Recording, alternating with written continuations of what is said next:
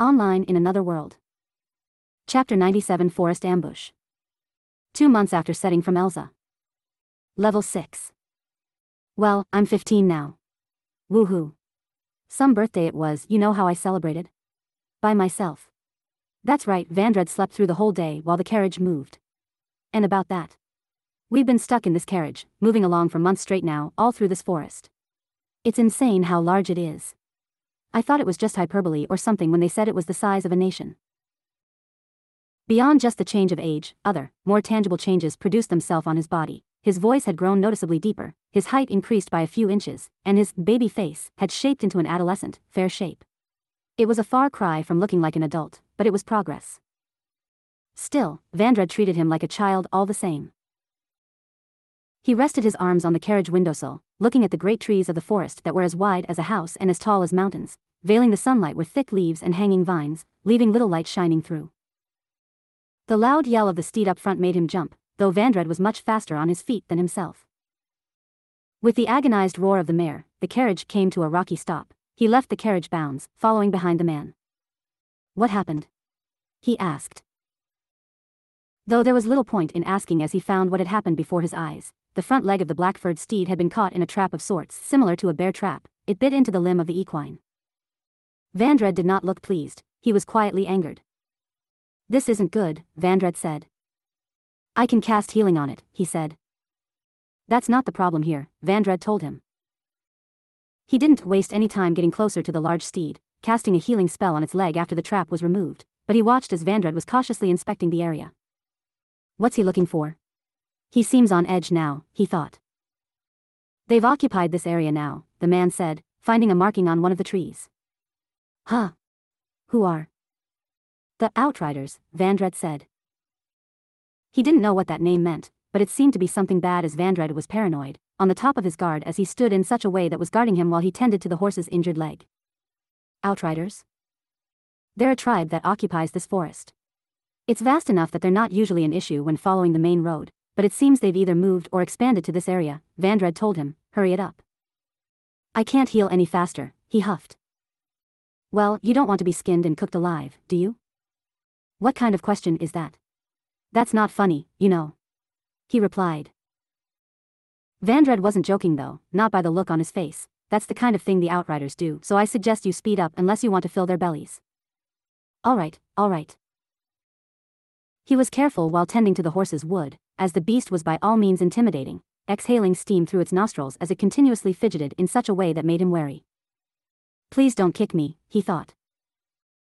After fully restoring the wound, having spent a good amount of mana doing so, he stood up, looking at Vandred, who was leaning against the coach and watching the tree lean. All done? Vandred asked. Yeah, I completely restored it, he said, wiping the sweat from his forehead. Good. Get. In that moment, as Vandred spoke to him, he witnessed the man's eyes widen unlike any other. Van? Just as he began to call the man's name in confusion, he was pulled over into the man's arms, who moved him as if securing him from danger. Whoosh. He looked back, witnessing a spear lodge itself straight through the head of the singular steed they had. Huh. He thought. Just like that, from a disembodied spear that he didn't even detect, the horse was felled, falling to the side. He didn't have any time to react as he saw something coming in the distance, moving quickly. The air hissed ever so slightly, parting in the way of the incoming projectiles. Arrows? He realized. Ngh. Vandred gritted his teeth. He was pulled aside in the arms of Vandred, being brought behind the carriage before the rain of arrows befell the coach.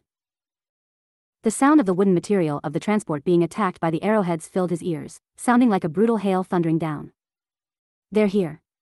Shit. Vandred said quietly, glancing around the carriage. Now he could hear the bushes rustling in the forest, moving subtly, but still being heard. By the sounds of it, they were being closed in on. What's going on?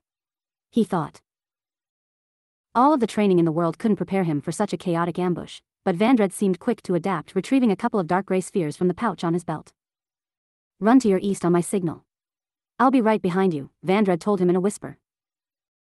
He was left in shock by the unseen assault, though the spear came, arrows rained, and the bushes rattled, he'd yet to see any of the attacks that were encircling the trail. Got it? Vandred asked for confirmation. He nodded, got it.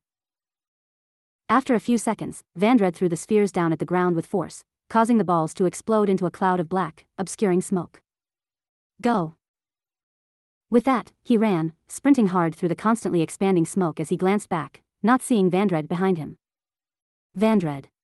He called out. Though he couldn't see the man, nothing in his body wanted him to stop running as he continued moving east, putting his faith in the reliable escort. These attacks, it's the Outriders, isn't it? Is this why Vandred was so paranoid?